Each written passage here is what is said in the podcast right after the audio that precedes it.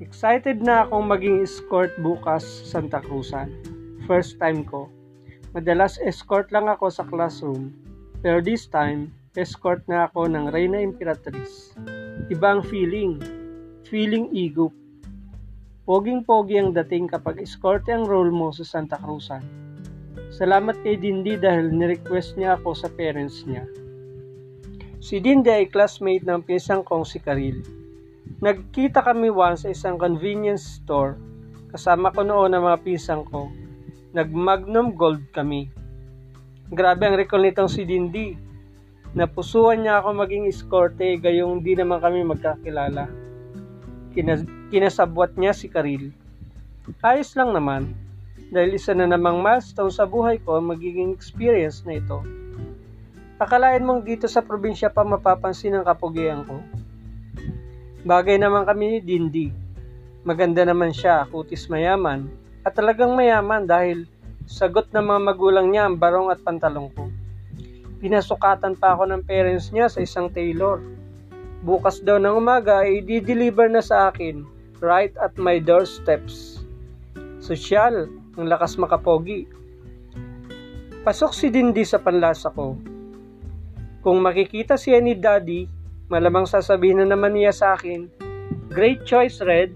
Manang-mana ka talaga sa akin. Ang yabang ng daddy ko, no? Kinilig nga rin si na mami, lolo at lola, pati ang mga pinsang kong asungot. Campus crush daw kasi si Dindi. Lucky one daw ako, kasi ako ang pinili.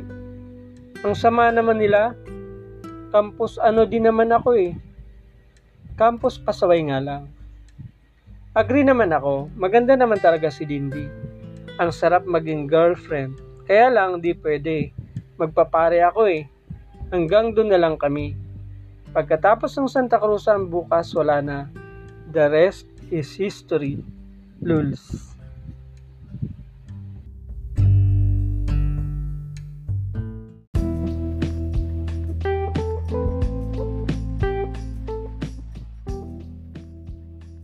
Tumawag si daddy kanina. Tinanong ako kung kailan daw ako babalik sa Manila. Hindi ko po alam kay mami. Ayaw niya pa po akong pauwiin. First Monday of June pa naman daw ang pasukan. Sagot ko kay daddy. nag enjoy ka ba dyan? Opo, dad. Walang nagawa si daddy. Hindi naman niya pwedeng pangunahan si mami dahil mag-aaway lang sila lalo.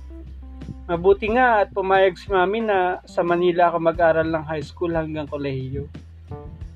Ang hirap ng broken family. Kailangan kong timbang-timbangin ang sitwasyon. Gusto kong kasama silang pareho, pero hindi na pwede. Hindi na nila gusto ang isa't isa. Wala nang spark sa pagitan nila. Oo nga't pareho silang hindi ma- nag-asawa ng iba, pero broken pa rin kami. Bilang anak, ako ang pinaka-apektado.